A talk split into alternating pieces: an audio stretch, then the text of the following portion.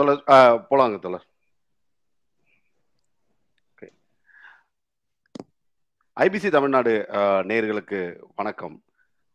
கிட்டத்தட்ட இந்த ஆட்சி போன அதிமுக ஆட்சி மாதிரி இந்த திமுக ஆட்சி அந்த தேர்தல் பிரச்சாரங்கள் இந்த நேரங்களில் முக்கியமாக பேசப்பட்ட ஒரு விவகாரம் அப்படின்னு பார்த்தீங்கன்னா ஃபீலிக்ஸ் ஜெரால்டு அந்த லாக்அப் டார்ச்சர் லாக்அப் டெத் அதை பற்றின ஒரு பெரிய பிரச்சாரம் வந்து முன்னெடுக்கப்பட்டது. அதன் பிறகு பாத்தீங்கன்னா சமீபத்துல வந்து ஜெய் பீம் அப்படின்ற ஒரு திரைப்படம் வந்து இந்த லாக்அப் டார்ச்சர்ஸை பத்தி ஒரு பெரிய அளவுக்கு ஒரு பேசு பொருளா அந்த சமூகத்துல ஒரு பெரிய தாக்கத்தை ஏற்படுத்துச்சு.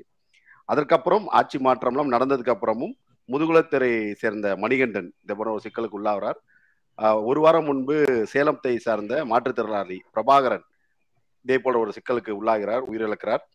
இந்த நிலையில வந்து இன்று தலைநகர்ல சென்னையில அப்துல் ரஹீம் அப்படின்ற ஒரு இருபத்தி ரெண்டு வயது இளைஞர் வந்து அன்லாஃபுல் லாக் லாக்அப் டார்ச்சர் அப்படிங்கிற ஒரு இடத்துல ஆளாயிருக்காரு. கிட்டத்தட்ட எல்லா தளங்கள்லயும் இதை பத்தின விவாதங்கள் வந்தாலும் கூட இந்த விஷயங்கள் தொடர்ந்து கண்டு தொடர்ந்துகிட்டு தான் இருக்கு. ஒரு கட்டத்துல வந்து சில பேசும்பொழுது ஆட்சி மாறினாலும் அந்த அதிகாரிகள் தான் இருக்காங்க அப்படின்னு சொல்ல விஷயங்கள் எல்லாம் பேசினாலும் தொடர்ந்து நடக்கும் இதை போன்ற லாக்அப் டெத் சாமானியர்களுக்கான சிக்கல் அரசு இதை வந்து எப்படி கையாளணும் அப்படிங்கிறத குறித்து இன்னைக்கு நிறைய நம்ம பேச போறோம். தற்போது நம்மோடு ஜீவா சகா சகாப்தன் பத்திரிகையாளர் ஜீவா டுடே அவர் இணைஞ்சிருக்காரு. அவரோடு தோழர் இமாம் ஹசன் ஃபைசி எஸ்டிபிஐயோட திருச்சி மாவட்ட தலைவர் அவரும் இணைஞ்சிருக்காரு. திரு ஜீவா அவர்கள்ட்டேருந்து ஸ்டார்ட் பண்ணலாம். திரு ஜீவா அவர்கள் தலைநகரத்துல தமிழ்நாட்டின் தலைநகரம் சென்னையில இப்படி ஒரு சம்பவம். ரொம்ப சாதாரணமா இரவு ஒரு பதினொன்றரை மணிக்கு ஒரு ஒரு வேலையை முடிச்சுட்டு போறாரு. அவரு மாஸ்க் அணியலன்னு பன்னெண்டரை மணி அப்படிங்கிறது வந்து மாஸ்க் அந் போற அளவுக்கு ஒரு க்ரௌடடான நேரமாவும் இல்லை. இப்படி நேரத்துல ஒரு சாதாரண ஒரு விஷயம். இது வந்து அந்த அவருக்கான அந்த இளைஞருக்கான லாக்அப் டார்ச்சர்ன்ற அளவுக்கு கொண்டு போறதுக்கான பின்னணி என்னவா இருக்கும்? பொதுவா இன்னும் மக்கள்கிட்ட ஜனநாயகம் மனித உரிமை இது மாதிரி திரைப்படங்கள் வந்தா ஆதரிப்பாங்க. சிங்கம் சாமி மாதிரி படத்தையும் வெற்றி விழா கொண்டாட வச்சாங்க நம்ம மக்கள். அதே சூர்யா ஜெய்பீம்ல நடிக்கும் போதும் ரொம்ப சரியா நடிச்சிருக்காரு அப்படிங்கிறாங்க. சிங்கம் படத்தை கொண்டாடுங்க அதே மக்கள் எப்படி ஜெய்பீமை கொண்டாட முடியும்? ஏதாவது ஒண்ணுதானே மக்களுக்கு வெற்றி அடையணும். சிங்கம் மாதிரி ஒரு தப்பான படத்தையும் கொண்டாடுறாங்க சாமி மாதிரி ஒரு தப்பான படத்தையும் கொண்டாடுறாங்க. ஜெய்பீம் மாதிரி மனித உரிமைகளுக்கு ஆதரவா ஒரு படம் தான் அதையும் கொண்டாடுறாங்க. அப்ப இந்த மனநிலை இருக்கு பாத்தீங்களா? போலீஸ் செஞ்சா சரி சுட்டு தள்ளணும் நிக்க வச்சு அடிக்கணும் அப்படிங்கிற அந்த பழைய பார்பேரியன் மனநிலை வந்து ஜனநாயக ரீதியாக இந்திய அரசியலமைப்பு சட்டம் நிறைவேற்றப்பட்டு இதையெல்லாம் தவறு அப்படின்னு சொல்லக்கூடிய தன்மைக்கு வந்துட்டோம். சிவில் சொசைட்டியை பத்தி அதிகம் பேசுறோம். மனித உரிமைகள் குழந்தை உரிமைகள் பெண் உரிமைகள் திருநங்கை உரிமைகள் சிறுபான்மை மக்களுக்கான பாதுகாப்பு இது போன்ற எவ்வளவோ முதிர்ந்த அரசியல் பேசுகின்ற இந்த நிலையிலும் பொது உளவியல் போலீஸ்காரர் துப்பாக்கி சுடனோ ரஜினிகாந்த்ல இருந்து கமலஹாசன் வரையும் கௌதம் மேனன் வரையும் எல்லாரும் வந்து ஒரு ஹீரோயிசமா காமிச்சிட்டாங்க. ஒரு ஒரு மனிதன் இன்னொரு மனிதனை சுட்டு கொள்வதை ஒரு ஹீரோ சுட்டு கொண்டா விசில் அடிக்கணும் தேட்டர்லங்கிற மனநிலை. அதனால போலீஸ் செஞ்சா சரி போலீஸ் அடிக்கலாம். நம்ம தமிழ் சினிமால இருந்து பலரும் சொல்றது போலீஸ் வந்து ஒரு மக்களை அடிக்கிறது வந்து நம்ம ஏத்துக்கிறோம். போலீஸ்னா அடிக்கலாம் போலீஸ்னா பொதுமக்களை மரியாதை இல்லாம கூப்பிடலாம். ஏதோ ஒரு மக்களை அவங்க குற்றவாளி மாதிரி பாவிக்கலாங்கிற மனநிலை இருக்கு இல்லைங்களா? அது வந்து இன்னும் மக்கள் மனதில் இருக்கு. அதற்கு ஒரு உதாரணம் அந்த சமீபத்தில் நடந்த என்கவுண்டர் தொடர்ச்சியா ஒரு ஏழு என்கவுண்டர் நடந்தது. அதுக்கெல்லாம் எந்த எதிர்மனையும் வரலையே. கேட்டா தப்பு செஞ்சிருந்தானா போட்டு தள்ளட்டும் அப்படிங்கிறாங்க. ஒரு உயிரை ஒரு வழக்காடு மன்றம் தீர்ப்பு குறித்து ஒரு உயிர் போவதே மறுத்து உலக நாடுகள் அனைத்தும் மரண தண்டனைக்கு எதிராக போராடி கொண்டிருக்கக்கூடிய இந்த தருணத்தில் போலீஸ் கையில துப்பாக்கி கொடுத்து என்கவுண்டர் நீ கொண்டுக்கோ. என்ன பாலியல் பலாத்காரமா? அப்ப நீ சுட்டு கொண்டுடலாம் விசாரணையே இல்லாம முடிச்சிடலாம் அப்படிங்கிற அந்த மனநிலை இருக்கு பாத்தீங்களா? இது வந்து ஒரு சட்டத்திற்கு புறம்பான மனநிலை பொதுமக்களுக்கே இருக்கு. அதனுடைய வெளிப்பாடு தான் இதை பார்க்கணும். போலீஸ்க்கு எங்க இருந்து அந்த துணிச்சல் வருது? நம்ம நினைச்சா அடிக்கலாம் அப்படிங்கிற துணிச்சல். போலீஸ் செஞ்சா சரிங்கிற மனநிலை மக்கள்கிட்ட இருக்கிறதுனாலதான். சோ பிரச்சனை மக்கள்கிட்ட அந்த மனநிலை மாறணும். இரண்டாவது சொல்லுங்க. இல்ல என்கவுண்டர் அப்படிங்கிறதே வந்து சடனா நடக்கிற ஒரு விஷயம் தானா? அதுக்கு வந்து என்கவுண்டர் ஸ்பெஷலிஸ்ட் அப்படின்னு எப்படி அவங்க இருக்காங்கன்றதே ஒரு ஆச்சரியமான ஒரு கேள்விதான். இல்ல அதுவே பொதுமக்கள்கிட்ட எந்த அளவுக்கு அறியாம இருக்கு பாருங்க. இதை எப்படி மக்கள் ஏத்துக்கலாம்? அதனால என்கவுண்டர் ஸ்பெஷலிஸ்ட்.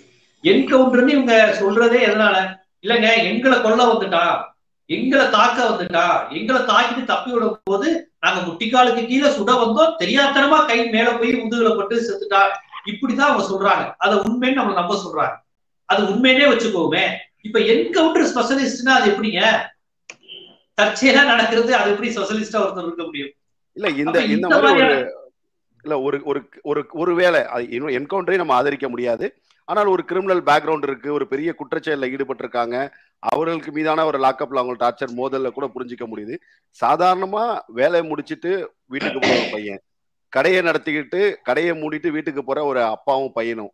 இவர்களுக்கு மேல அந்த காவல்துறை நடத்துற இந்த தாக்குதல் இந்த கொடுமை ஒரு- ஒரு சாதாரணமா கடந்து போய் இன்னொன்னு பெரிய அரசியல் தலைவர்கள் முதற்கொண்டு வெளியில மாஸ்க் இல்லாம போறதை நம்ம பார்த்திருக்கோம். நடந்துட்டு இருக்கு சில காரணங்கள் அது வந்து தவறா சரியாங்கிறத தாண்டி சில நேரங்கள் அதை கடைபிடிக்க முடியாத சூழல் இருக்கு. நைட்டு பதினொன்றரை மணிக்கு வந்து மாஸ்க் போடல. சட்டத்தின் பார்வையில அது வந்து பெரிய தவறில மாஸ்கை சரியா அணையில. சைக்கிள்ல வராரு. நான் கூட பதினொன்றரை மணிக்கு வந்து அது வந்து அங்க இருக்கிற ஒரு காவல் அதிகாரி வந்து அதை அதை சரி அப்பா சரியா மாஸ்க் போடுப்பான்னு சொல்லிட்டு கூட அனுப்பிச்சு வச்சிருக்கலாம். ஆனா அவங்க மேல அந்த கொடூரமா தாக்குதல் நடத்தி அவனை அவங்கள டார்ச்சர் பண்ற அந்த உளவியல் இருக்குல்ல அதை நீங்க எப்படி பாக்குறீங்க? இல்ல இந்த உளவியல் எப்பெல்லாம் வருதுன்னா பொதுவாவே போலீஸுங்கிறது ஒரு அதிகாரம். எளிய மக்கள் மீது நம்ம செலுத்தலாம் அப்படிங்கிற மனநிலை இருக்கு. அதற்கு அவங்களுக்கு மேலிடத்துல இருந்து இருக்கக்கூடிய ப்ரெஷரா இருக்கலாம். அவங்க என்னென்ன அவமானங்களை சந்திக்கிறாங்களோ நமக்கு தெரியல. அதையெல்லாம் சேர்த்து வரக்கூடிய வெறியா கூட இருக்கலாம். என்னடா அவங்க போட்டு மேல பாடாப்படுத்துறாங்க. இன்னொருத்த என்னடா மாஸ்க் போடலையா குர்ரா ஒரு இரநூறு ரூபா முந்நூறு ரூபா குர்ரா இல்லையா? ஆஹ் அப்ப பையனை கட்டு போ அப்படிங்கிறது. அப்ப இப்படிதான் அவங்க மக்களை ட்ரீட் பண்றாங்க. இப்ப இந்த பையன் லா படிச்ச பையன். படிச்ச பையன். அதுவும் சட்டம் படிக்கிறான். அந்த பையன் அதான் கேட்டான் இதுல எப்படி என்ன என் மீது நீங்க ஃபைன் வைக்க முடியும்? இரண்டு ரூபாய் லஞ்சம் கேட்கறீங்க என்னால தர முடியாது அப்படிங்கிறான். ஒரு சட்டம் படிச்ச பையன் சட்டத்தின் அடிப்படையில கேட்டிருக்கிறான். இவங்களுக்கு என்னன்னா ஓ லா பேசுறியா? அப்படிங்கிற கோபம். நைட்டு பதினொன்று மணிக்கு மேல அவங்க வேற ஏதோ எதிர்பார்த்து நின்றுட்டு இருக்காங்கங்க. ஏதாவது ஒண்ணு சிக்குமான்னு. முதல் ஒரு காவல்துறை சிக்குமான்னு நினைக்க கூடாது. பாதுகாப்பா மக்கள் இருக்காங்களான்னு நினைக்கிறோம் இவங்களுக்கு எவனாவது குடிச்சிட்டு வந்தா ஒரு நூறு கிடைக்காதா? மாஸ்க் போடாம வந்தா ஒரு நூறு ரூபாய் கிடைக்காதா? அப்படிங்கிற மனநிலையில இருக்க போய் தான் இந்த வெறி வருது. எனக்கு வர வேண்டிய மாமூல் வரலையே அப்படிங்கிறது இதுல இந்த பையன் லா பட சைக்கிள்ல வந்திருக்கிறான் சைக்கிள்ல வந்தவொடனே இவங்களுக்கு ஒரு ஏழனை இருந்திருக்கு. யாரோ கஞ்சிக்கு வழி இல்லாத பையன் அப்புறம் ஆளு தோற்றம் பேரை கட்டணும் முஸ்லீம். ஓ முஸ்லீம் வேறையா நீயே? புரியுதுங்களா? இந்த ரெண்டு உளவியலும் சேருது.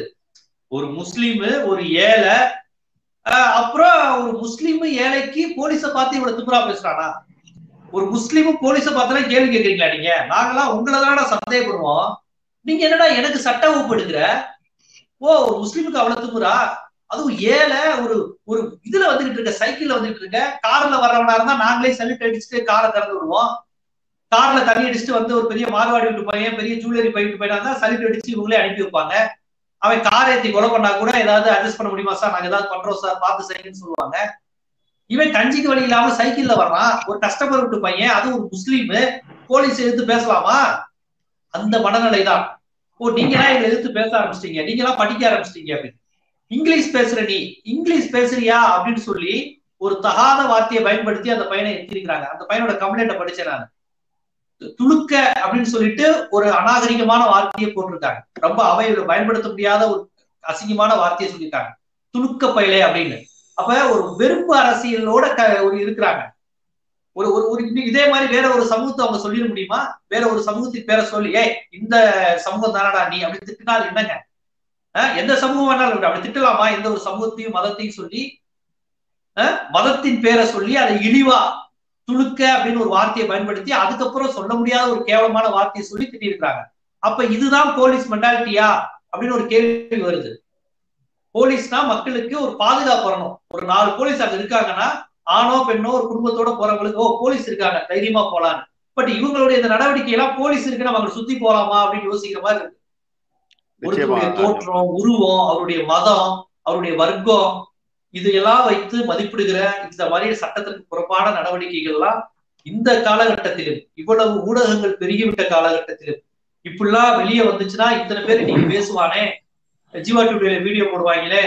யூடியூப் பல வந்து விவாதம் பண்ணிக்கிட்டு இருக்காங்களே? நீ முதல்வர் கேள்வி கேட்பாரு?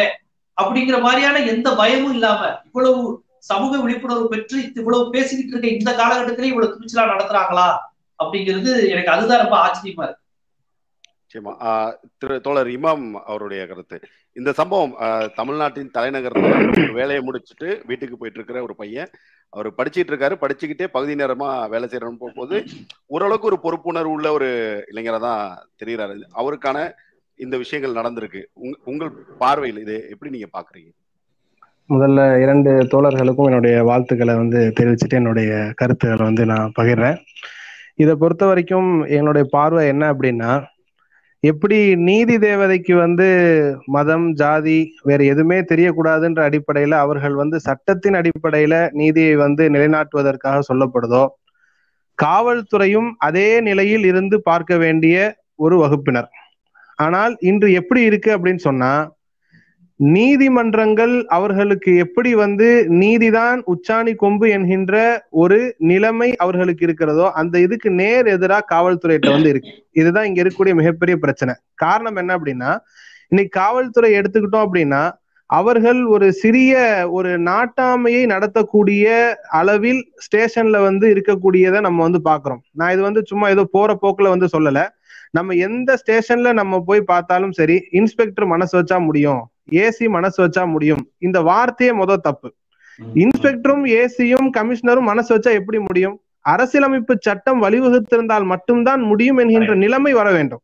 அப்படி வந்தா மட்டும்தான் இந்த நாட்டுல வந்து அரசியலமைப்பு சட்டம் வந்து நிலைநாட்டப்படுது என்பதை நம்ம வந்து ஏற்றுக்கொள்ள முடியும். இப்ப ரஹீமுடைய விஷயத்தை நீங்க பாக்குறப்ப தோழர் ஜீவா சகாப்தம் அவர்கள் சொன்னதை போன்று அவர் வந்து லா பேசினதுதான் அங்க பெரிய பிரச்சனை. அவர் வந்து கெஞ்சி வந்து என்னை வந்து விட்டுருங்கன்னு சொல்லியிருந்தா கூட அந்த காவல்துறையர் வந்து விட்டிருக்கலாம். ஆனால் சட்டத்தை ஒரு சாமானியன் பேசும் பொழுது என்னடா இவங்க எல்லாம் வந்து எஜுகேட் ஆகி சட்டத்தை பேசுறாங்களே என்கின்ற உள் கோபம் வந்து அவனை அந்த ரஹீம் என்ற அந்த சட்டக்கல்லூரி மாணவரை தாக்குவதற்கு ஆளாக்கப்பட்டிருக்கு அப்படின்னா இது மிகப்பெரிய ஒரு மோசமான சூழ்நிலையை இந்த சமூகத்தில் உருவாக்கி வைத்திருக்கிறாள் தான் நம்ம பார்க்க முடியும். அப்ப சட்டம்ன்றது நார்மலா சட்டம் என்ன சொல்லுது? ஒரு சட்டத்தை தெரிந்து கொள்ளாததுதான் தவறுன்னு சட்டம் சொல்லுது. ஆனால் காவல்துறை என்ன சொல்லுது? ஏன்ட்ட வந்து சட்டம் பேசாதன்னு சொல்லுது. அப்போ இருக்கிறதுனால வந்து நம்மளை வந்து எப்படி இருக்கணும்? குறிப்பா தமிழகத்தை நம்ம எப்படி இருக்கணும்னு நினைக்கிறேன்னா தமிழகத்தினுடைய இந்த போக்கு என்பது இப்ப சில காலங்கள் அல்ல தொடர்ச்சியாக நம்ம பார்த்துட்டு இருக்கோம். அது திமுகவினுடைய ஆட்சியாக இருந்தாலும் அதிமுகவினுடைய ஆட்சியாக இருந்தாலும் காவல்துறையினுடைய அத்துமீறல் வந்து தொடர்ச்சியா இருக்கு. சரி எல்லா அத்துமீறல்களுக்கும் அரசாங்கம் தான் காரணம் நம்ம சொல்ல வரல. ஆனால் எங்கே அரசாங்கங்கள் பொறுப்பாகிறது என்று சொன்னால் ஒரு தவறு நடக்கும் பொழுது அதை கடினமான சட்டத்தை கொண்டு தண்டித்தால் அதை கண்டு மற்ற காவல் நிலையங்களிலும் மற்ற தவறு செய்யக்கூடியவர்களுக்கும் ஒரு அச்சத்தை ஏற்படுத்தக்கூடிய அளவுக்கு தண்டனை கொடுத்துட்டோம் அப்படின்னா நிச்சயமாக இந்த குற்றம் வந்து குறையும். ஆனா அந்த குற்றத்தை செய்தவர்களுக்கு தண்டனை பெற்றுக் கொடுவ- கொடுப்பதற்கே மிகப்பெரிய போராட்டத்தை நாம் நடத்த வேண்டியது இருக்கிறது என்று சொன்னால் அப்ப அடுத்தவங்களுக்கு வந்து அது சாதாரணமாக நம்மளும் இதே செய்யலாம். நமக்கும் வந்து இந்த மாதிரி இலகுவான வழிகள்லாம் கிடைக்கும்ன்றது வந்து வரும். இன்னொன்னு என்னுடைய மிக ஆதங்கமான ஒரு வார்த்தை என்னன்னு சொன்னா இந்த மாதிரி காவல்துறையில் இருக்கக்கூடியவர்கள் தவறு செய்யும் பொழுது அவர்களுக்கு தண்டனையாக என்ன கொடுக்குறாங்க? ஒரு இடத்துல இருந்து இன்னொரு இடத்துக்கு டிரான்ஸ்ஃபருங்கிறாங்க நான் கேட்கிறேன் டிரான்ஸ்ஃபர்ன்றது ஒரு தண்டனையா? இங்க இருந்து திருச்சியில இருக்கிறவங்கள தூக்கி திருவண்ணாமலையில நாங்க டிரான்ஸ்ஃபர் பண்ணிட்டோம். இதுதான் மிகப்பெரிய தண்டனைன்னு சொன்னா நான் என்ன கேட்கிறேன்? அப்ப திரும திருவண்ணாமலையில ஒர்க் பண்ணிட்டு இருக்கக்கூடிய காவல் அதிகாரிகள் எல்லாம் என்ன குற்றம் செய்தவர்களா? இல்ல தண்டனை பெற்றவர்களா? டிரான்ஸ்ஃபர் எப்படி ஒரு தண்டனையாக முடியும்? அல்லது காத்திருப்பு பட்டியலில் வைக்கிறோம். அப்ப காத்திருப்பு பட்டியல்ல வச்சு அந்த பிரச்சனையெல்லாம் கொஞ்சம் சால்வ் ஆனதுக்கு அப்புறம் காம் ஆனதுக்கு அப்புறம் திருப்பி அவங்களுக்கு வந்து பதவிகளை மீண்டும் கொடுப்பதை நம்ம என்ன செய்யறோம்னா பாக்குறோம் அதே மாதிரி இன்னொரு இது என்ன சொல்றாங்க? நாங்க டிசிப்ளினரி ஆக்ஷன் எடுக்கிறோம். டிசிப்ளினரி ஆக்ஷன்ன்றது காவல்துறையில் எடுக்கப்பட வேண்டியதான் அதுல மாற்று கருத்து இல்லை. ஆனால் சட்ட ரீதியாக அந்த காவல்துறை அதிகாரிகளுக்கு என்ன தண்டனை வழங்கப்பட்டுச்சு? அதுதான் நம்ம கேட்கிறோம். எப்படி வந்து ஒரு இந்த இந்த- அதாவது இது இந்த சம்பவம் நடந்த உடனே அரசு தரப்புல இருந்து எடுத்த நடவடிக்கை பாத்தீங்கன்னா பெண் ஆய்வாளர் உட்பட கிட்டத்தட்ட ஒன்பது பேர் மேல அவங்க வழக்கு பதிவு செய்யறாங்க அநாகரிகமா பேசுதல் காயம் விளைவித்தல். இந்த செக்ஷன்ல வந்து உடனடியா வழக்கு பதிவு பண்ணப்படுது. இதுக்கான விசாரணையை தொடங்குறாங்க. அப்போ அரசாங்கம் வந்து தவறுகள் நடந்திருக்க கூடாது. ஆனா நடந்த நேரத்துல அரசாங்கம் வந்து ஒரு சரியான திசையில நோக்கி தான் போகுது அப்படின்னு நீங்க நினைக்கிறீங்களா? இல்ல அதாவது அதுதான் நான் திருப்பி சொல்றேன். இது முதல் சம்பவமாக இருந்தால் நமக்கு அதுல எந்த பிரச்சனையும் கிடையாது. இப்ப இதுக்கே வந்து நம்ம வந்து வெறும் சம்பவம் நடந்த உடனே வந்து அரசாங்கமே ஒன்பது பேர் மேல வந்து எஃப்ஐஆர் போடல. அதுக்கு மிகப்பெரிய போராட்டங்கள் நடைபெற்றிருக்கு. வழக்கறிஞர்களே வந்து காவல்துறையை வந்து முற்றுகையிட்டு அவங்களுடைய அந்த ஆதங்கத்தை வந்து தெரிவிச்சு டிவி பிரஸ் மீடியா எல்லாத்துலயும் இந்த சம்பவத்துக்கு நம்ம குரல் கொடுக்கணும். இது ஒரு சாதாரண விஷயமா கடந்து போக முடியாது என்கின்ற ஒரு நிர்பந்த நிலை வரும் பொழுதுதான் அதுல பல்வேறு மாற்றங்கள் செஞ்சு இப்ப வந்து வழக்கு வந்து பதிவு செஞ்சிருக்காங்க. நம்ம கேட்கறது என்ன அப்படின்னா எப்படி ஒரு சாமானியன் தவறு செய்தால் அவனுக்கு எந்த விதமான இன்ஃபுளுன்ஸ் இருந்தா இல்லாம அவனை வந்து நம்ம தண்டிக்கிறோமோ அதே நிலைமைதான் காவல்துறையில் இருக்கக்கூடிய அதிகாரிக்கும். அந்த அதிகாரிக்கு பாதுகாப்பு என்பது அவர் சட்டத்தை பின்பற்றும் பொழுது மட்டும்தான் கொடுக்கப்பட வேண்டுமே தவிர சட்டத்தை அவரு புறக்கணித்தாலும் அவரும் ஒரு சாதாரண மனிதனுடைய இடத்தில் வைத்துதான் தண்டிக்கப்பட வேண்டும்ன்றதுதான் நம்மளுடைய கருத்து. அந்த அடிப்படையில கொடுக்கப்பட்டிருக்கா? வெறும் காத்திருப்பு பட்டியல் வச்சிருக்காங்க அப்படின்னா நான் கேட்கிறேன் ஒரு சாதாரண ஒரு ஒருத்தர் வந்து ஒரு சாதாரண பையன் தப்பு செஞ்சுட்டாரு. அவரையும் வந்து இதே மாதிரி உங்களுக்கு வந்து நீங்க ஒரு தப்பு பண்ணிட்டீங்க. அதனால நீங்க ஒரு ரெண்டு வருஷம் உங்க வேலையை பண்ணக்கூடாது. இது ஒரு தண்டனையா?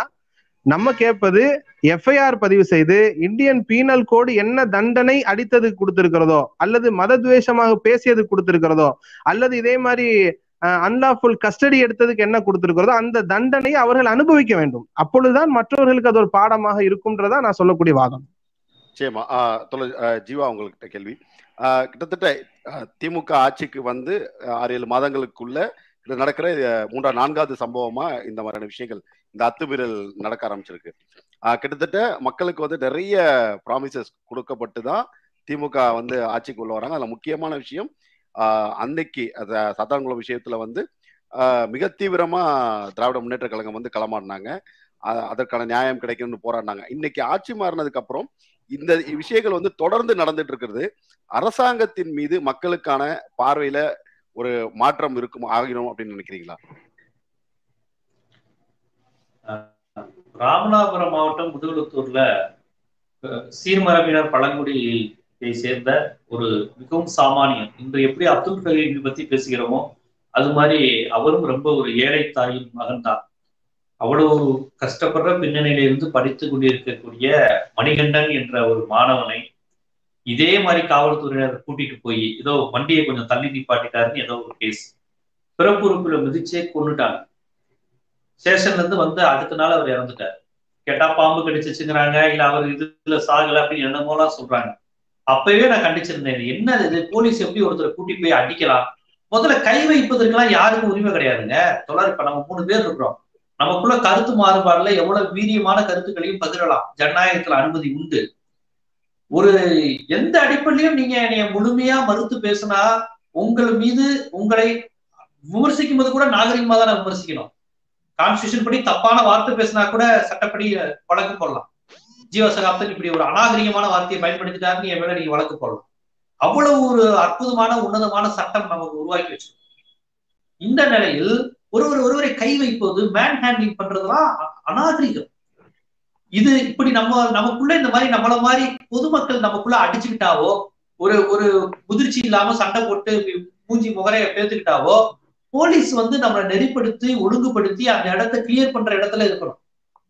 அதை விட்டு பொதுமக்களை அவங்களே அடிப்பதும் உதைப்பதும் கொலை செய்வதுங்கிற மாதிரி இருப்பது எப்படி ஏற்றுக்கொள்ள முடியும்?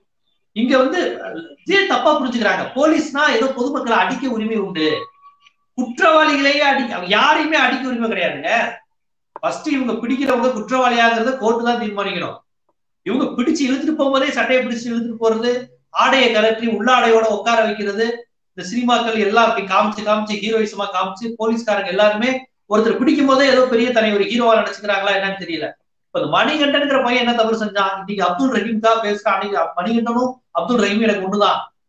அதிகார வர்க்கத்தின் பார்வையில் ரெண்டு பேரும் ஒண்ணுதான். இவங்க மதம் வேறையா இருக்கலாம் சமூகம் வேறப்பட்டிருக்கலாம் பட் ரெண்டு பேருமே பாதிக்கப்பட்ட பிள்ளைங்க தான் இன்னைக்கு ரஹீம்காவும் பேசுறான். அன்னைக்கு மணிகண்டன் மணிகண்டனுக்கும் தீர்வு கிடைக்கல. இன்னைக்கு ரஹீம் கடுமையா பாதிக்கப்பட்டிருக்காரு. மணிகண்டன் உயிரே போயிருச்சு. அப்பயே நான்லாம் கண்டிச்சேன். இது என்ன இது? அன்னைக்கு தூத்துக்குள்ள ரெண்டு தோழர்கள் இறந்தாங்களே. அன்னைக்கு நம்ம குரல் கொடுத்தோமே. அதே மாதிரி தானே இதுவும். இதை எப்படி நம்ம கண்டுக்கலாம்னா என்னன்னு தெரியல அதை இவங்க ஏன் இவ்வளவு முக்கியத்துவம் தரல அந்த காவல்துறையினருக்கு நடவடிக்கை எடுக்கலன்னு தெரியல. அதனுடைய தொடர்ச்சி இன்னைக்கு பாருங்க அப்துல் ரஹீம்னு ஒரு பையன் இன்னைக்கு. அதே வயதுதான் மணிகண்டன் அதே வயதுதான். மதங்கள் வேறு இன்னைக்குதான் மக்கள் அதை தயவு செய்து புரிஞ்சுக்கோங்க. உங்களை மதங்களை வச்சு அரசியல் செய்யறாங்க அதிகார வர்க்கத்துக்கு முன்னாடி ஏழை வர்க்கம் எல்லாம் ஒண்ணுதான். அதிகார வர்க்கத்துக்கு முன்னாடி.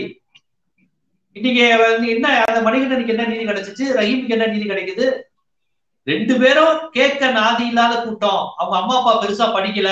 ஏதோ சாதாரண குடும்பத்துல இருந்து ரஹீமாவது கொஞ்சம் சட்டம் படிச்சு கேட்டிருக்கிறாரு. அவர் அந்த மாதிரி கூட இல்லைன்னு நினைக்கிறேன். ஏதோ ஒரு கணக்குக்கு அடிச்சிருக்கிறாங்க. எனக்கு தெரிஞ்சு இன்னைக்கு வரையும் மணிகண்டன் மரணத்தில் உள்ள மர்மம் தெரியல. யாரையும் காப்பாத்துறதுக்காக நடந்ததா? எனக்கு என்னென்னமோ டவுட் இருக்கேன் உயிரே போயிருச்சு நீ எப்படி கண்டுபிடிக்கிறது? என்ன கேஸ் ஒரு சாதாரண பெட்டி கேஸ் கூட இல்லாததுக்கு கூட்டி போய் அடிச்சு உயிர் போயிருக்கு. அதை ஏன் இந்த கவர்மெண்ட் இப்படி விட்டுச்சு? எனக்கு ரொம்ப அதெல்லாம் வருத்தம் அதிர்ச்சி. இப்ப அடுத்து நம்ம தம்பி ரஹீமும் கடுமையா அடிக்கப்பட்டிருக்காரு. இவரும் கிட்டத்தட்ட கொலை முயற்சி தான். ரத்தம் வர அளவுக்கு அடிச்சாலே கொலை முயற்சிங்க சட்டப்படி. ரத்தம் அதாவது ஒரு ஒருத்தரை கிள்ளி பிராண்டி வரக்கூடிய ரத்தம் ஆபத்து கிடையாது. ஒருவரை அடிச்சு வரக்கூடிய ரத்தம் இருக்கு பாருங்க. அது உயிரே போயிடும் இங்க நெத்தி பொட்டுல அவருக்கு ரத்தம் வந்திருக்குங்க. இது வந்து உயிர் போற இடம். மணிகண்டனுக்கு வந்து பிறப்புறுப்புல மிதிச்சு கொண்டிருக்காங்கன்னு அவங்க அம்மா சொல்றாங்க. இப்ப கிட்டத்தட்ட இவருக்கும் அதானே? அதாவது அவருங்க என்ன சொல்லியிருக்காருன்னா அந்த பிளம்பரை வச்சு அடிச்சா ஏதோ இதை வச்சு பைப்பை வச்சு அடிச்சாங்கன்னு சொல்றாங்க. ட்ரெஸ்ஸ கலட்டி உள்ளாடையோட அடிச்சிருக்கிறாங்க. அந்த பையன் வலி தாங்காம கொஞ்சம் இறங்கி இருந்தா மண்டையில அடிபடும். இந்த பொட்டுல அடிபடும். அந்த பையனுக்கு பொட்டுல அடிபட்டு இருக்கேன் இப்ப இன்னைக்கு நான் அந்த பையன்கிட்ட பேச முயற்சி அவங்க அம்மாட்ட பேசி பேசினேன் நானு. அவங்க சொல்றாங்க தம்பியால எந்திரிச்சு பேச முடியாதுங்கிறாங்க. அந்த பையன்ட்ட ஏதாவது கருத்து கேட்கலாமான்னு. நான் சரிம்மா அவனை டிஸ்டர்ப் பண்ணாதீங்க தம்பி தூங்கட்டுன்னு வச்சுட்டேன். அப்ப என்ன அடி அடிச்சிருக்கீங்க அந்த பையனை? அது என்ன உடம்பு முடியாத வயசா? ஐம்பத்தஞ்சு அறுபது வயசுக்கு கிளம்ப அந்த பையன்? வாலிப வயசு ரத்தம் ஓடுற வயசு. அவனை பொட்டுல அடிச்சு உட்கார வச்சிருக்கீங்க. ரத்தம் வந்திருக்கு. என்னங்க இது? இந்த மாதிரி நம்ம ரோட்ல ரெண்டு பேரும் அடிச்சிருந்தா அவங்க மேல கொலை முயற்சி போட்டிருப்பாங்க. ஏதோ சட்டை கிழிஞ்சிருந்தா கொலை முயற்சி கிடையாதுங்க. ரத்தம் வந்துட்டாலே கொலை முயற்சி தான். இந்த இடத்துல அடிபட்டு இருக்கு அந்த பையன் வந்து அழுதுட்டு இன்னும் சொல்ல போனா அந்த பையன் அசிங்கப்பட்டு நிறைய சொல்லல. தெரியுமா உங்களுக்கு? அவமானப்பட்டு சொல்லல. அந்த பையனுடைய கண்ணியம் கருதி நானும் பொது வழியில அதை சொல்ல விரும்பல. ஏன்னா அந்த பையனுக்கு ஒரு வாழ்க்கை இருக்கு.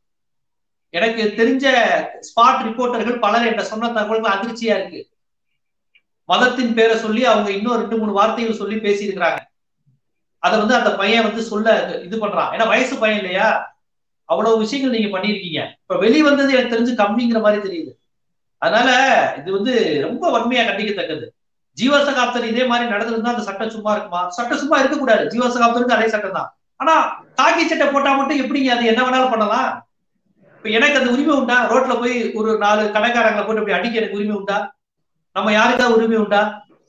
பெத்த பையனையோ பொண்ணையோ கூட அடிக்க கூடாதுங்கிறது சட்டம்.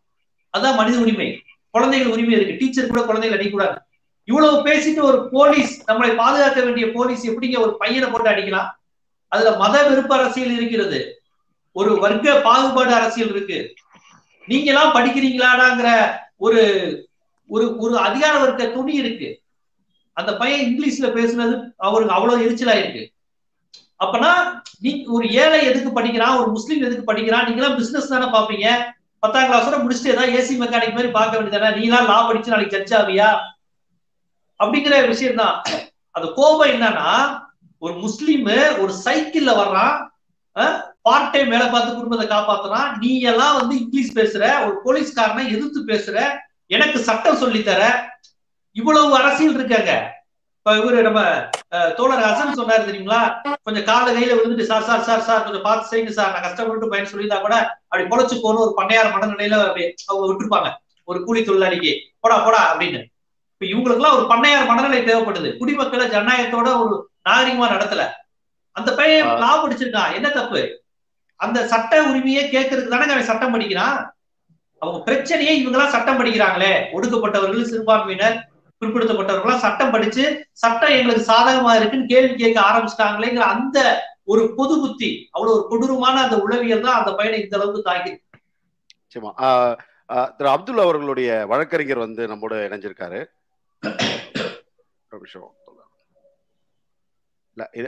இணைப்புல ஏதோ சிக்கலா இருக்கு? இமாம் அவர்கள்ட்ட பேச நிமிஷம். தொடர் இமாம் அவர்கள்ட்ட பேசிடலாம். ஜீவா அவர்கள் சொன்ன மாதிரி வந்து கிட்டத்தட்ட மதத்தின் பேரெல்லாம் நிறைய வார்த்தைகள் பயன்படுத்தியிருந்தாலும் இப்போ ஒரு ஒரு பத்திரிகைக்கு கொடுத்த பேட்டியில வந்து ரஜாக் சொன்னது வந்து அவங்க அப்படி சொன்னாங்க ஆனா இது நான் மத ரீதியா அணுக விரும்பல. ஒரு மனிதனுக்கு நடந்த கொடுமையா மட்டுமே நான் அணுக அணுகிறேன் அப்படின்ற வார்த்தையை அஹ், பயன்படுத்தினது. நிச்சயமா ஜனநாயகத்தை இப்ப நேசிக்கக்கூடிய எல்லாருமே ஒரு வருத்தப்பட வேண்டிய ஒரு விஷயம். அவ்வளவு மெச்சூர்டான வார்த்தைகள் அது. அது ஒரு பக்கம் இருக்கிறதுல குறிப்பா இஸ்லாமியர்கள் பட்டியல் சமூக மக்கள் அப்படின்னா காவல்துறைக்கு வந்து ஒரு இரண்டாம் பட்சமான ஒரு விஷயமா தான் பாக்குறாங்கன்ற ஒரு பார்வை இருக்கு. அதை பத்தின உங்கள் உங்களுடைய கருத்து என்ன இந்த விஷயத்துல? அது யதார்த்தமான உண்மையாக தான் வந்து நம்ம வந்து பாக்குறோம். காரணம் என்ன? கூடிய எல்லா விதமான அநியாயங்களும் நம்ம பாக்குறப்ப அதுல தொண்ணூத்தி ஒன்பது சதவீதம் பாதிக்கப்படக்கூடியவர்கள் சிறுபான்மை மக்களும் தலித் வந்து ரெண்டு விதமான மனப்பான்மை தான் அவர்கள்ட்ட வந்து இருக்கு. ஒண்ணு நீ எல்லாம் என்கிட்ட வந்து கேள்வி கேட்கிறியான்ற ஒரு மனப்பான்மை. இன்னொன்று அவர்கள் கல்வியாளர்களாக இருந்தால் அவர்கள் வளர்ந்து விடக்கூடாது என்கின்ற மனப்பான்மை. இந்த இரண்டும் அவங்கள்ட்ட வந்து இருக்கு. இந்த இரண்டும் இருக்கக்கூடிய காலம் வரைக்கும் இந்த போ- இந்த இதை போன்ற கொடூரங்கள் தொடர்ச்சியாக நடந்து கொண்டுதான் இருக்கும் என்பதை வந்து நம்ம ஒத்துக்கொண்டுதான் ஆகணும். ஆனால் இதை மாற்றி அமைப்பதற்குண்டான வேலையை அரசுதான் செய்ய வேண்டும். அதுதான் நான் மீண்டும் மீண்டும் வலியுறுத்துறேன். இப்ப வந்து முன்னாடி நம்ம வந்து பீனிக்ஸ்க்காக பேசணும். இதை விட ரொம்ப அதிகமான விவாதங்களை நம்ம பேசணும். அதே போன்று வந்து நம்மளுடைய தூத்துக்குடி துப்பாக்கி சூட்ல இறந்த சகோதரிகளுக்காக பேசணும். அடுத்து லாக்அப்ல ஒரு சப் இன்ஸ்பெக்டர் ஒரு சிறுவனுடைய முஸ்லீம் சிறுவன் அந்த சிறுவனும் அவருடைய வாயில துப்பாக்கி வச்சு சுட்டாரு. அப்ப அப்பயும் பேசணும். இப்பயும் ரஹீமுக்காக பேசுறோம் இப்படியே தொடர்ச்சியாக நாம் பேசிக்கொண்டு இருப்பதால் மாத்திரம் என்ன லாபம் வந்துவிட போகிறது என்பதுதான் கேள்வி. அப்ப நம்ம சொல்றது என்ன அப்படின்னா ஆளுங்கட்சியும் எதிர்க்கட்சியும் அவர்கள் ஆட்சிக்கு வந்ததற்கு பின்னால் இதை போன்ற லாக்கப்புகளில் நடக்கக்கூடிய அல்லது காவல்துறை செய்யக்கூடிய அநியாயங்களுக்கு என்ன முற்றுப்புள்ளி வைக்க போகிறார்கள்? அதை நாம் வலியுறுத்தி அவர்களிடத்திலே செய்வதற்கு என்ன செய்ய போகிறோம் என்பதில் தான் இதனுடைய முடிவு இருக்கு. அதை நோக்கி நம்ம நகரணுன்றதான் நம்ம வந்து கேட்கிறோம். இன்னைக்கு ஆளும் அரசு இந்த விஷயத்துல வந்து அவர்கள் வந்து என்ன செஞ்சிருக்கணும்? உண்மையாகவே இது வந்து தவறு என்ற அடிப்படையில் இது மீண்டும் நடைபெறாத வண்ணம் நாங்கள் சட்ட ஒழுங்கை பாதுகாப்போம் அப்படின்ற அடிப்படையில அடுத்து ஒரு தவறு நடக்காததற்குண்டான ஒரு வாக்குறுதியை டிஜிபி சொல்லி இருக்கணும் அதுதான் மக்களுக்கு உண்டான நம்பிக்கை ஏற்படுத்தக்கூடிய வார்த்தை. இன்னைக்கு எத்தனோ விஷயங்களுக்கு நீங்க மாஸ்க் போடலன்னா இவ்வளவு ஃபைன் போடுவோம். இருநூறுவால இருந்து ஐநூறு சொல்லக்கூடிய துறை இதை போன்ற சித்திரவதைகளுக்கு என்ன வாக்குறுதியை கொடுத்திருக்காங்க அப்படின்றதுதான் நம்ம இந்த நேரத்துல பார்க்க வேண்டியது இருக்கு. இஸ்லாமியர்கள் என்றாலும் தலித்துகள் என்றாலும் இரண்டு பேர்களுக்கும் இந்த நாட்டினுடைய சட்டம் என்பது ஒன்றுதான். ஆதிக்க ஜாதி என்பதே ஒன்று இல்லை. இந்த நாட்டில யாராக இருந்தாலும் அவர்கள் சட்டத்துக்கு முன்பாக ஒன்றுதான். அப்படி என்ற அடி இந்த அநீதி என்பது தொடர்ச்சியாக நடைபெறக்கூடியது. இதை தட்டி கேட்க வேண்டியது நம்முடைய கடமை. இன்னொரு விஷயம் நம்ம இதுல ரொம்ப முக்கியமா பார்க்க வேண்டியது என்ன அப்படின்னு சொன்னா இதை போன்ற அநீதிகள் நடக்கும் பொழுது இப்போ ரஹீம் போன்று கொஞ்சம் சட்டம் படித்து விவரமானவர்கள் இந்த விஷயத்த வந்து வெளியுலகுக்கு கொண்டு வர்றது செய்திகள் மட்டும்தான் நமக்கு தெரியுது நம்ம அதை பத்தி பேசுறோம் அப்ப அது வந்து பாத்தீங்கன்னா ஒரு ஒரு சதவீதம் கூட இருக்காது. அப்ப இதை போன்று எண்ணற்ற விஷயங்கள் நம்ம தனிப்பட்டு பேசுறப்ப ஒவ்வொருத்தவங்களும் அவங்களுடைய வாழ்க்கையினுடைய அனுபவத்துல சொல்லிட்டு இருக்காங்க. இதெல்லாம் தடுப்பதற்கு என்ன இது வரைக்கும் நடவடிக்கை எடுத்திருக்காங்க? காவல்துறையில வந்து சிசிடிவி வச்சிருக்காங்கன்னு சொல்றாங்க. முதல்வர் போய் காவல் நிலையத்தை வந்து பார்வையிடுறாரு. டிஜிபி போய் திடீர்னு காவல் நிலையத்தை பார்வையிடுறாரு. இப்படி இருக்கக்கூடிய இந்த சூழ்நிலையில இதை போன்ற சட்டத்துக்கு புறம்பான செயல்கள் காவல் நிலையத்தில் நடைபெற்றால் அதை தடுப்பதற்கு அரசாங்கத்திடத்திலே என்ன திட்டம் இருக்கிறது? அந்த திட்டத்தை வந்து அவங்க சொல்லணும். ஒவ்வொன்றுக்கும் திட்டம் வச்சிருக்காங்க. அஞ்சாண்டு திட்டம் மூணாண்டு திட்டம் அதை தடுக்க திட்டம் இதை தடுக்க திட்டம் என்று. அப்படி என்றால் இந்த போன்ற அட்டூழியங்களை தடுப்பதற்கு அரசாங்கத்திடத்திலே திட்டம் என்ன இருக்கிறது? அப்படி இல்லை என்று சொன்னால் எல்லா இதை போன்ற விஷயங்களையும் தடுப்பதற்கு ஒரு ஒரு திட்டத்தை அவர்கள் வழிவகுத்தால் மட்டும்தான் இது ஒரு முடிவுக்கு வரும்ன்றத நான் இந்த நேரத்தில் பதிவு செஞ்சுக்கிறேன். நன்றி தோழர். வழக்கறிஞர் மில்டன் அவர்கள் வந்து நம்மோட இணைஞ்சிருக்காரு. அப்துல்லா அவர்களுடைய வழக்கறிஞர். மில்டன் கேக்குதுங்களா? மில்டன் நீங்க மியூட்ல இருக்கீங்க கேக்குது கேக்குது. மருத்துவமனையில இருக்கீங்கன்னு நினைக்கிறேன். எப்படி இருக்காரு? அப்துல் எப்படி இருக்காரு? பரவாயில்லையா? அதான் நல்லா ரெக்கவர் ஆகி வர்றாரு. அதான் இங்க நெட்ஒர்க் ப்ராப்ளம்ங்கிறனால கொஞ்சம் கனெக்ட் ஆக தாமதம் ஆயிடுச்சு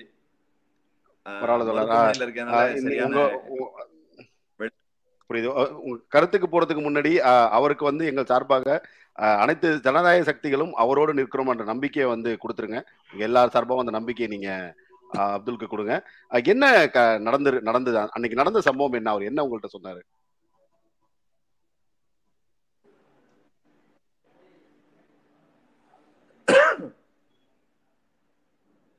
ஆ, மில்டன் அன்னைக்கு அன்னைக்கு என்ன சம்பவம் நடந்தது அப்படிங்கறத அவர் உங்கள்கிட்ட சொன்ன விஷயங்கள் சொல்ல முடியுமா? முதல்ல எனக்கு சரியா நீங்க பேசுனது கேட்கலையே. அன்றைக்கு அந்த சம்பவம் நடந்த அன்னைக்கு அது அந்த சம்பவத்தை அவர் என்ன உங்கள்கிட்ட சொன்னார் என்ன விவரிச்சார் அப்படின்னு கொஞ்சம் சொல்ல முடியுமா?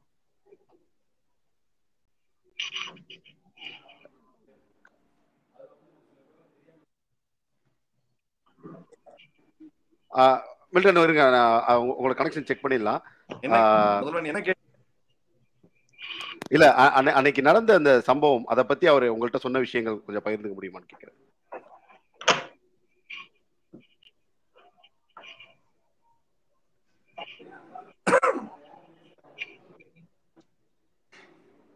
மில்டன் கேக்குதுங்களா? ஓகே. அவங்க அவங்களோட கனெக்ஷன் செக் பண்ணட்டும். இன்னொரு இன்னொரு முக்கியமான ஒரு இது சொல்லணும். சொல்லுங்க தோழர். காவல் நிலையத்தை பொறுத்த வரைக்கும் இவங்க என்ன ஒரு திட்டத்தை வந்து வைக்கலாம் அப்படின்னா இந்த விசாரணை என்பதற்காக காவல் காவல் நிலையத்துல வந்து ஒரு தனி இடம் வந்து ஒதுக்கப்பட்டா கரெக்டா இருக்கும். இப்ப எப்படி நம்ம வந்து இன்ஸ்பெக்டருக்குன்னு ஒரு அறை இருக்கு சப் இன்ஸ்பெக்டர்னு ஒரு அறை இருக்கு ரைட்டருக்குன்னு ஒரு இடம் இருக்கு லாக்அப்னு ஒரு இடம் இருக்கு அதே போன்று விசாரணைக்காக காவல் நிலையத்துக்கு அழைத்து வர அழைத்து வரக்கூடியவர்கள் இந்த இடத்தில் மட்டும்தான் வைத்து விசாரிக்கப்பட வேண்டும் என்ற ஒரு அறை உண்மையாக காவல் நிலையத்தில் இருக்கும் அப்படின்னு சொன்னா அதுல வந்து கேமரா முதல் கொண்டு ஆடியோ வீடியோவுடைய ரெக்கார்டிங் முதல் கொண்டு எல்லாம் இருந்தது என்று சொன்னால் நிச்சயமாக இதை போன்ற தவறுகளை அவர்கள் செய்வதற்கு துணிய மாட்டார்கள். அதே போன்று அந்த இடத்தை தவிர்த்து வேறு எந்த இடத்தில் வைத்து அவர்கள் விசாரித்தாலும் அது காவல் நிலையர்கள் மீதுதான் அந்த தவறு என்பதை நாம் அவர்களின் மீது அந்த குற்றத்தை சுமத்துவோம் என்று அவர்களிடத்திலே சொல்லும் பட்சத்தில் நிச்சயமாக இந்த குற்றம் வந்து குறைவதற்குண்டான வாய்ப்பு இருக்கும். ஆனால் நாம இப்ப என்ன பண்றோம் அப்படின்னா ரெண்டு பேரும் மூணு பேர் ஏதாவது தவறு செஞ்சுட்டு அந்த தவறுக்கு அப்புறம் அவர்கள் வந்து கை காலில் வந்து கட்டோட வந்து போட்டோக்கு வந்து போஸ்ட் கொடுத்தோம்னா அதை கொண்டாடக்கூடியவர்களா நம்ம மாறிட்டோம். இது இதையே நான் வந்து முதல் தப்புன்னு சொல்றேன். அதாவது எந்த தவறு செய்தாலும் அவர்களுக்கு சட்டத்தின் ரீதியாக நீங்கள் வந்து தண்டனை கொடுங்க. அதுல எந்த மாற்று கருத்தும் இல்லை.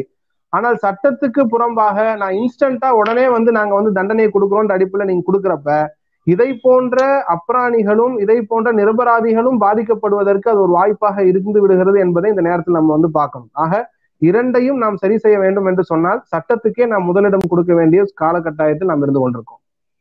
ஆஹ் திரு ஜீவா அவர்கள் ஆஹ் ஆஹ் குறிப்பா வந்து இந்த விஷயத்துல சொன்னதே வந்து அந்த ஆஹ் சட்டம் படித்தவர் அப்படிங்கிறது தான் அவரை ரொம்ப டிஸ்டர்ப் பண்ணிருச்சு. காவ காவல் அது ஒரு ஒருத்தர் பேசும்போது கூட பத்தாவது படிச்ச நான் வந்து உன்னை இப்படி உட்கார வச்சிருக்கேன் பாரு அப்படின்ற ஒரு சில வார்த்தைகள்லாம் சொன்னதா சொன்னோம். அந்த அந்த லா படிக்கிறது அப்படிங்கிறது சமூகத்துல குறிப்பா த- பட்டியல் சமூகத்திலிருந்தும் இஸ்லாமிய சமூகத்திலும் இப்போ ஆஹ் விளிம்பு நிலை மக்கள் வந்து சட்டம் பயின்று வர்றது அப்படிங்கிறது வந்து ஆதிக்க மணலில் இருக்கிறவங்கள அந்த அளவுக்கு ஒரு ஒரு அதிகாரத்துல ஒரு ஆதிக்க மணலில் இருக்கிறவங்கள வந்து அந்த அளவுக்கு ஒரு டிஸ்டர்ப் பண்ற ஒரு விஷயமா இருக்குங்களா. இப்ப சென்னை திருவள்ளூர் போன்ற மாவட்டங்கள்ல பட்டியல் சமூகத்தினர் அதிகமா வழக்கறிஞரா இருக்கிறாங்க. உங்களுக்கே தெரியும். பொதுவா இன்னும் அந்த நீதிபதிகள் பெரிய அட்டர்னி ஜெனரல் போன்ற அந்த மாதிரி விஷயங்கள்ல பார்ப்பனர்கள் தான் இருப்பாங்களே ஒழிய வன்னியர்களோ பறையர்கள் மாதிரி ஒடுக்கப்பட்ட சமூகங்கள் வருவது கிடையாது. வழக்கறிஞரா வந்துடுறாங்க திருவள்ளூர் மாவட்டத்துக்கு இப்ப அவர்களுக்கு என்னன்னா பேசிக்கான விஷயங்கள்லாம் இன்னைக்கு வந்து ஒடுக்கப்பட்ட மக்களும் வன்னியர்களும் டிஎன்டி பாதிக்கப்பட்ட மக்களும் மற்ற இதர பார்ப்பனர் அல்லாத மக்களும் பேசுறாங்க இப்ப. தகவல் அறிவு உரிமை சட்டம் ஆஹ் ஆட்புணர்வு மனு ஏபிஎஸ் காப்பஸை பத்தி அம்பேத்கர் சொல்லியிருக்கிறாரு. சோ இது எல்லாமே அதிகார வர்க்கத்துக்கு எரிச்சல். அதிகார வர்க்கம் எப்படியெல்லாம் தவறு செய்யும் என்றதை கணித்து அதை செய்ய விடாமல் தடுப்பதற்காக உருவாக்கப்பட்ட அடிப்படையான மனித உரிமை சட்டங்கள் இதெல்லாம். சோ ஒரு போலீஸோ ஒரு அதிகார வர்க்கமோ ஒரு மாஜிஸ்ட்ரேட்டோ இந்த விதிகளை பின்பற்றி ஆகணும். கைது செஞ்சா இருபத்தி நாலு நேரத்துல மாஜிஸ்ட்ரேட்டை காமிக்கணும். அப்ப அடி எதுவும் பட்டிருக்கான்னு காமிக்கணும். ட்ரெஸ்ஸை கழட்டி காமிக்கணும். அப்ப அந்த குற்றம் சாட்டப்பட்ட நபர் வந்து அந்த நீதிபதிட்டு சொல்லலாம். என்னை நடத்துற விதம் சரியில்லைன்னா அவருக்கு பாதுகாப்பு கொடுக்கணும். Right to accused article twenty ஒன்ல இருக்கு. சோ இப்படி எல்லாம் இருக்கக்கூடிய இந்த சட்டங்கள் இதெல்லாம் இருக்கு. நூற்றாண்டு காலமா அந்த சட்டங்கள் இருக்கு. ஆனா படிச்சாதானே தெரியும். புரியுதுங்களா? இத வன்னியர்களோ உடையார்களோ ஆசாரிகளோ கல்லரோ மரவரோ படிக்கிறது இல்லையே. இப்ப ரெண்டு மூன்று தலைமுறையா படிக்கிறாங்க. இப்ப எல்லா வன்னியர் குடும்பத்திலயும் ரெண்டாவது தலைமுறை படிக்கிறவங்க வந்துட்டாங்க. பட்டியல் சமூகத்திலயும் ரெண்டாவது தலைமுறை படிக்கிறவங்க வந்துட்டாங்க. இன்னைக்கு கோட்டால இல்லாம மெரிட்ல மார்க் வாங்கிட்டு எஸ்சியும் எம்பிசியும் பிசியும் போறாங்க. அதனால அதை காரணமா காட்டி பிசிஎஸ்சி கோட்டாவையே காலி செய்யற சதியெல்லாம் நடந்துகிட்டு இருக்கு. நீங்க தான் இப்ப மெரிட் கோட்டாலே வந்துட்டீங்களே அப்படின்னு. எப்படி? அப்படின்னு சொல்லி எஸ்சி கோட்டாவை பிசி கோட்டாவை காலி பண்றாங்க. அது குறித்து கூட நான் ஜீவா டுடேல ஒரு வீடியோ போட்டேன். சோ அவங்க அடுத்த கட்டத்துக்கு போயிட்டாங்க. அதாவது மேல் லெவல்ல இருக்கிறவங்க என்ன செய்யறாங்கன்னா இனிமே வன்னியர்களும் பறையர்களும் பல்லர்களும் படிக்க கூடாது அப்படின்ட்டு சிஏ சேட்டன் அக்கௌண்டன்ட் ஆடிட்டிங் இந்த மாதிரி படிப்பே படிக்காம பாத்துக்கிறது இதெல்லாம் ரொம்ப கஷ்டம். இதெல்லாம் உங்களுக்கு வராது. பாலச்சந்தர் கமலஹாசன் சொந்தக்காரங்களுக்கு மட்டும்தான் அதெல்லாம் வரும். அப்படிங்கிற மாதிரி திட்டமிட்டு பரப்புரையை செஞ்சு படிக்க விடாமலே பண்ணிடுறது. டீச்சர் ட்ரைனிங் இந்த மாதிரி சாதாரண வேலைகளை மட்டும் இவங்களுக்கு தள்ளி விட்டுட்டு அதெல்லாம் ஐயருக்கு தான் படிப்பாங்களா? மத்தவங்களுக்கு படிக்க வராதான்னு ஒவ்வொரு குறிப்பிடுத்தப்பட்ட ஒடுக்கப்பட்ட மனசுலையும் பதிய வைக்கிறது. இப்ப பிரச்சனை என்னன்னா இது ஹை லெவல்ல தடுத்துருவாங்க. ஆடிட்டிங்னாலே ஒரு எத்தனை வன்னியர் ஆடிட்டர் ஆயிருக்காங்க சொல்லுங்க. எத்தனை பிள்ளைமார் ஆடிட்டர் ஆயிருக்காங்க எத்தனை பறையர் நாடார் ஆடிட்டர் ஆயிருக்காங்க? ரொம்ப குறைவு. விரல் விட்டு எண்ணிடலாம் ஆனால் ஆடிட்டரா இருக்கக்கூடிய பார்ப்பனர்கள் எத்தனை பேர்? முக்க ஒரு ஒரு குடும்பம் இருந்தா ரெண்டு பேரும் ஆடிட்டரா இருப்பாங்க. புரியுதுங்களா? இதெல்லாம் மேல்மட்ட அளவுல இந்த மாதிரி தேர்வுகள் நடக்கிறதையே நடக்க தெரியாம தடுத்துருவாங்க. ஹிந்துல எத்தனாவது பேஜ்ல ஓரமா வரணும் அவங்களுக்கு மட்டும் தான் தெரியும். ஒரு முஸ்லீம் குடும்பத்துல ஹிந்து பேப்பர் படிக்கிற கல்ச்சர் எத்தனை பேர்ட்ட இருக்கும்? ஒரு நாடார் குடும்பத்துல எத்தனை பேர் இருக்கும் அவங்களை எல்லாம் தொழில் சார்ந்து அப்படியே இது பண்ணிடுவாங்க. இப்ப பிரச்சனை என்னன்னா ஓ முஸ்லிம்ஸும் இந்த மாதிரி படிப்புகள் படிக்கிறாங்களா? வன்னியர் பறையர் அருந்ததி எல்லாம் படிக்கிறாங்களா? ஓ இவங்க லா பேசுறாங்க. புரியுதுங்களா? எங்க இருந்து வருது இந்த அரசியல் நுட்பமா பாருங்க. இது ஏதோ ஒரு பையன் மாஸ்க் போடாதனால வந்த பிரச்சனை அல்ல. இங்கிலீஷ் பேசுறாங்க. பார்ப்பனர்கள் மட்டும்தான் சரளமா இங்கிலீஷ் பேசிக்கிட்டு இருந்தாங்க. இப்ப எல்லாரும் இங்கிலீஷ் பேசுறாங்க. அமெரிக்காவுக்கு போறாங்க. இந்த இந்த மாதிரி விழிப்புணர்வு திரை திரைப்படங்களே பாருங்க. இப்ப சாதி ஒழிப்பு திரைப்படங்கள் வர ஆரம்பிச்சிருச்சு. சாதி ஒழிப்பு. ஒரு காலத்துல பாலச்சந்தர் போன்றவங்க இடஒதுக்கீடை கிண்டல் பண்ணி படம் எடுத்தாங்க. மத மாற்றத்தை இழிவுபடுத்தி பாலச்சந்தர் படம் எடுத்தாரு. முஸ்லிம்களை தீவிரவாதி மணிரத்ன படம் எடுத்தாரு. இந்த மாதிரி படங்களுக்கு அர்ஜுன் கமலஹாசன் விஜயா இந்த மாதிரி ஆட்கள் முஸ்லீமை திட்டுறதும் பாகிஸ்தானை திட்டுறதும் பேசி நம்ம தமிழர்கள்ட்ட கைத்தட்டு வாங்கிட்டு இருந்தாங்க. இப்ப சமீப காலமா படங்கள் என்ன வருது? ஜென்டில்மேன் மாதிரி ஒரு மட்டமான படம் இப்ப எடுக்க முடியாது. இடஒதுக்கீடுக்கு எதிரான ஜென்டில்மேன் மாதிரி ஒரு ஆபாசத்தையும் இரட்டையர்த்த வசனத்தையும் சொல்லி மயக்கி ஆனா உள்ளுக்குள்ள கருத்து வந்து பார்ப்பனர்கள் பாவம். அவங்க படிக்காம இருக்காங்க. மத்த சமூகத்தினர்லாம் படிச்சு அடாவடி பண்றாங்கன்னு சொன்ன படம் அது. இன்னைக்கு அப்படி படம் வந்தா நம்மளால பேஸ்புக்ல கிழிச்சிடறான். ஏன்னா இன்னைக்கு வன்னியர்கள் விழிப்புணர்வோட இருக்கிறாங்க பறையர்கள் விழிப்புணர்வோட இருக்கிறாங்க அருந்ததியர்கள் இருளர்கள் எல்லாருக்கும் ஒரு அரசியல் வந்துருச்சு. மனித உரிமை பேசுறாங்க எல்லாரும் பெரியார் அம்பேத்கருங்கிறாங்க. சோ இது இதனால ஒரு இவங்க இவ்வளவு காலம் அழுத்தி வச்சிருந்தவங்க உங்களை பார்த்து கும்பிடுற சாமி போன்றவங்க எல்லாம் கேள்வி கேட்கிறாங்க அப்படிலாம் இல்லையே. சட்டப்படி இப்படிதானே. இப்படிலாம் கேட்கும் போது எரிச்சல் ஆகுது பண்ணையார் மனநிலை உள்ளவங்களுக்கு. பண்ணையார் முறை ஒளிஞ்சிருச்சு ஆனா பண்ணையார் மனநிலை ஒவ்வொருத்தருக்கும் இருக்கு சைக்காலஜி பெண் விடுதலை பெண் உரிமை சட்டத்துல இருக்கு. ஒவ்வொரு ஆம்பளை மனசுலையும் பொம்பளை நமக்கு கீழேங்கிற புத்தி இருக்குல்ல? அக்கா தன்னை விட அக்கா சம்பளம் வாங்குங்கிறத சொல்ல கூச்சப்படுற ஆம்பளைங்க எத்தனை பேர் இருக்கிறான் தன்னை விட ஒய்ஃப் அதிகமா சம்பாதிக்கிறதுங்கிறத கௌரவ குறைச்சலா நினைக்கிற ஆம்பளை புத்தி எத்தனை இருக்கு? சட்டப்படி பெண்களுக்கு உரிமை இருக்கு. மனதளவுல ஆம்பளைக்கு ஆம்பளை புத்தி இருக்குல்ல? பண்ணையார் புத்தி இருக்குல்ல? உளவியல் மனநிலை இருக்குல்ல? இதுதான். சட்டம் தலித்துகளுக்கு சாதகம் இருக்கு. முஸ்லிம்களுக்கு சாதகமா இருக்கு. ஆனால் மனநிலை என்னவாக இருக்கிறது? அந்த மக்களுக்கான உரிமைகளை செலுத்துகிற இடத்தில் இருக்கிறவனுடைய மனது என்னவா இருக்கு? அதான் அம்பேத்கர் சொன்னார். நான் எவ்வளவுதான் நல்ல சட்டம் போட்டாலும் அதை நடைமுறைப்படுத்துற இடத்துல இருக்கிறவனுடைய மைண்ட் செட் தான் ஆபத்து அப்படின்னாரு. புரியுதுங்களா? இப்ப இந்த இந்த மாதிரி அரசியலை நம்ம புரிந்து நம்ம நடந்துக்கணும். சட்டம் எப்படி இருக்கு? நடைமுறைப்படுத்துவதில் உள்ள சிக்கல் என்ன? ஒவ்வொருத்தருக்குள்ளேயே இருக்கக்கூடிய அந்த சாதிய மனநிலை வர்க்க மனநிலை ஆணாதிக்க மனநிலை இதெல்லாம் சேர்த்துதான் இயங்குது. புரியுதுங்களா? இன்னைக்கு நைட்டு ஒரு லெவன் தேர்ட்டிக்கு டுவெல் தேர்ட்டிக்கு ஒரு பொம்பளை பிள்ளை வேலை பார்த்துட்டு வந்தா ஒரு போலீஸ்க்கே மனநிலை என்னவா இருக்கு? பன்னெண்டரை மணிக்கு வர்றாருன்னா யாரா இருப்பா நீ? இது ஒரு மேல் சாமி ஸ்டார்ட் தானே? சாமிங்கிற படத்துல விக்ரம் வந்து ஒரு மணிக்கு மேல பொண்ணுங்க நைட் ஷோ போயிட்டு வந்தா எப்படி நீங்க வரலாமா அப்படி? அப்படின்னு கேட்டு அனுப்புறாரு. பெண்களை பாதுகாப்பு இல்லாம ஆக்குற ஆண்களை பார்த்து கேள்வி கேட்காத இந்த மேல் சாமினிஸ்ட் உலகம் பெண்களை பார்த்து கேக்குது. சோ இந்த மனநிலை இருக்கு இல்லைங்களா? சாதிய ஆணாதிக்க வர்க்க மனநிலை. இதுக்கெல்லாம் அருமருந்து பெரியார் மட்டும்தான். எல்லாத்தையும் அடிச்சு துவப்பாரு. புரியுதுங்களா இந்த மைண்ட் செட் இந்த உளவியல இருந்து இதை அணுகணும். அதுதான் அந்த பையன் மீது தாக்கியது வந்து அதுதான். அந்த அதிகார வர்க்கம் தான் இந்தியா மாதிரி நாட்டுல ஒவ்வொரு அதிகாரத்துக்கு முன்னாடியும் சாதி ஒளிஞ்சிருக்கு. வர்க்க மனநிலை ஒளிஞ்சிருக்கு. அது சட்டம் எவ்வளவு முற்போக்கா இருந்தாலும் நடைமுறைப்படுத்தக்கூடிய பிற்போக்கு மனநிலை சமூகத்தை பின்னோக்கி இழுக்குது. நிறைவா இந்த கேள்வி நான் வச்சுக்கிறேன். ஒரு பத்திரிகையாளர் அப்படின்ற அடிப்பில் இந்த கேள்வி. குறிப்பா வந்து மணிகண்டன் விவகாரம் வந்து மணிகண்டனோட இறப்பு அந்த வரும் வரும்போது பாஜக அதை சார்ந்த இந்து அமைப்புகள் சொன்ன விஷயம் வந்து இதுக்கு முன்னாடி நடந்த விஷயங்களுக்கு ஆக்ரோஷமா பேசின பத்திரிகையாளர்கள் மணிகண்டன் விவகாரத்தை பேசவே இல்லை அப்படின்னு ஒரு ஒரு ஒரு பிரபகண்டா ஒண்ணு எடுத்தாங்க. பத்திரிகையாளர்கள் வந்து இன்னைக்கு வந்து அதிமுக அரசாங்கம் இருக்கும்பொழுது இருந்த மூர்க்கமா எதிர்த்தோம். அங்க அங்க நடந்த சட்ட விதிமுறைகள் இதுதான். எதிர்த்தோம் ஆனா திமுக அரசாங்கம் அப்படிங்கும்போது நம்ம அந்த அந்த அளவுக்கு எதிர்க்கல அப்படிங்கிற ஒரு மணிகண்டன் சம்பவத்தெல்லாம் நான் கடுமையா கண்டிச்சு நான் போட்டேன். கடுமையா சந்திச்சு போட்டேன். ஒரு டிஎன்டி சமூகத்தை சேர்ந்தவங்க டிஎன்டி மக்கள் விடுதலைக்காக தென் தமிழகத்துல ஒரு அறுபத்தெட்டு சாதிகள் போராடிட்டு இருக்காங்க. இருளர் கல்வொட்டர் பிரமலை கல்லர் கொண்டைக்குட்ட மறவர் முத்தரையர் முத்துராஜா வேம்பூர் பறையர் வெள்ளியங்குப்பம் படையாச்சியர் பிரிட்டிஷ் காலத்தில் குற்ற பரம்பரை என வகைப்படுத்தப்பட்ட அறுபத்தெட்டு சாதிகள் தங்கள் உரிமைகளுக்காக போராடிட்டு இருக்காங்க. நான் தொடர்ச்சியா பதிவு செய்யறேன். அது பெரும்பாலும் சென்னை பேஸ்டா பத்திரிகையாளர்களுக்கு அது புரியுறது இல்ல ஏன்னா இந்த அந்த அறுபத்தெட்டு சாதிகளை பற்றிய ஒரு புரிதல் அவங்களுக்கு இல்லை. நான் குறையா சொல்லல. ஆஹ் அதாவது பல பேர் சொல்லுவாங்க. நீங்க ஒரு ஆள் தானே டிஎன்டி மக்கள் பிராமலை கல்லர் கல்வொட்டர் இருளர் புறவர்னு பேர் தெரியாத சாதி பேரெல்லாம் சொல்றீங்கன்னு. பேர் தெரியாத மக்களுக்காக பேசுறவன் தான் பத்திரிகையாளர். எல்லாருக்கும் தெரிஞ்ச அதிகார வர்க்கத்துக்கு எல்லாரும் புகழ்கிற ஒரு விஷயத்த சொல்றதுக்கு பத்திரிகையாளர் தேவையில்லை.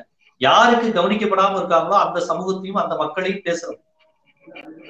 பணம் இருக்கிறவன பாராட்ட ஆயிரம் பேர் இருப்பாங்க. அதிகார வர்க்கத்துக்கு பின்னாடி நூறு பேர் வருவாங்க. இல்லாதவனையும் இயலாதவனையும் பேசுறவன் தான் ஊடகவியலாளர் அதனால எந்த அடிப்படை சாதி அடிப்படையில் மத அடிப்படையில் ஒருவன் ஒடுக்கப்பட்டாலும் பாதிக்கப்பட்டாலும் அதற்கான குரலை ஊடகவியலாளர்களுக்கு கொடுக்க வேண்டும். நான் என் அடிப்படையில் மணிகண்டனாக இருந்தாலும் அப்துல் ரஹீமாக இருந்தாலும் இல்ல வேறு ஒரு தோழராக இருந்தாலும் அவங்க என்ன சாதி என்ன மதம்லாம் பார்க்கக்கூடாது. அதிகார வர்க்கத்தால் பாதிக்கப்பட்டவர்கள் இந்தியன் கான்ஸ்டியூஷன் படி இது தப்பு. நான் குரல் கொடுப்பேன். அவன் தான் பத்திரிகையாளர்? அதை நான் தொடர்ந்து செய்வேன் செஞ்சுக்கிட்டு இருக்கேன். சில நண்பர்கள் அது புரியாம இருந்தாலும் அவர்களும் தொடர்ந்து செய்யணும். பத்திரிகையாளர்களுக்கு மட்டும் சாதி உணர்வு மத உணர்வு இருக்கக்கூடாது. பெரிய ஆபத்து அதுதான்.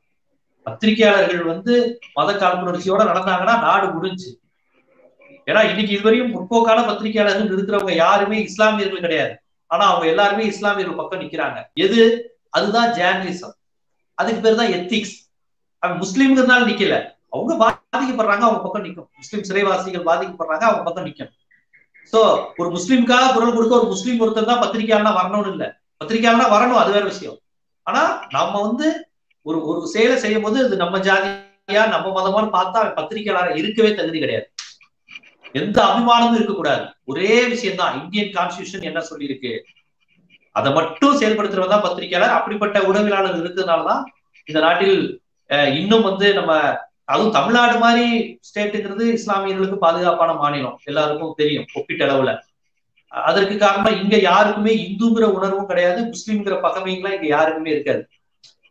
இப்ப உத்தரப்பிரதேசலாம் முஸ்லாமான் பகுதி இது இந்து அப்படிங்கிறதே ஒரு பெரிய விஷயம். தமிழ்நாட்டுல அப்படி ஒரு விருப்ப அரசியல் யாருக்குமே கிடையாது. அதனாலதான் இங்க விருப்ப அரசியல எந்த அரசியல் கட்சியும் செய்ய மாட்டாங்க. அப்படி செஞ்சாலும் எடுப்படாது ஆனா இருந்தாலும் இங்கேயும் இன்னும் அந்த மனநிலைய விதைக்கக்கூடிய விஷயங்கள் இருக்கோங்கிறது அஹ், ரொம்ப வருத்தமா இருக்கு. அதை நம்ம ரொம்ப தொடக்கத்திலேயே கிள்ளி எரியணும்னு பார்க்கணும் நிச்சயமா. ஆஹ் கிட்டத்தட்ட ரொம்ப வந்து ஒரு ஒரு ஒரு மெச்சூர்டு சமூகம் அப்படின்னு அதை நோக்கி போற நேரத்துல இந்த மாதிரியான விஷயங்கள் நடக்கிறது அப்படிங்கிறது ஒட்டுமொத்த ஜனநாயகத்தை விரும்புற அமைதியை விரும்புற எல்லாருக்குமே வந்து ரொம்ப வருத்தப்படக்கூடிய ஒரு விஷயம் ஒரு ஒரு நிகழ்வு நடக்கும்போதும் இதுதான் கடைசியாக இருக்கணும் அப்படின்னு நினைப்போம். ஆனா தொடர்ந்து நிகழ்வுகள் நடந்துட்டே இருக்கு. ஆனா இந்த விவகாரம் இதற்கு பிறகு இந்த மாதிரியான விஷயங்கள் நடக்கவே கூடாது அப்படியான உறுதியான நடவடிக்கை அரசாங்கமும் எதிர் எடுக்கும்னு எதிர்பார்ப்போம். ஜனநாயகத்தை விரும்புகிற அத்தனை பேரும் உங்களுடைய விருப்பமும் அதுவாக தான் இருக்கும். ஆஹ் இந்த விவாதத்தில் கலந்துக்கிட்டு உங்க கருத்துக்களை சொன்னதுக்கு தோழர்கள் அனைவருக்கும் ஐபிசி தமிழ்நாட்டின் நன்றி. நன்றி நன்றி நன்றி நன்றி. நன்றி.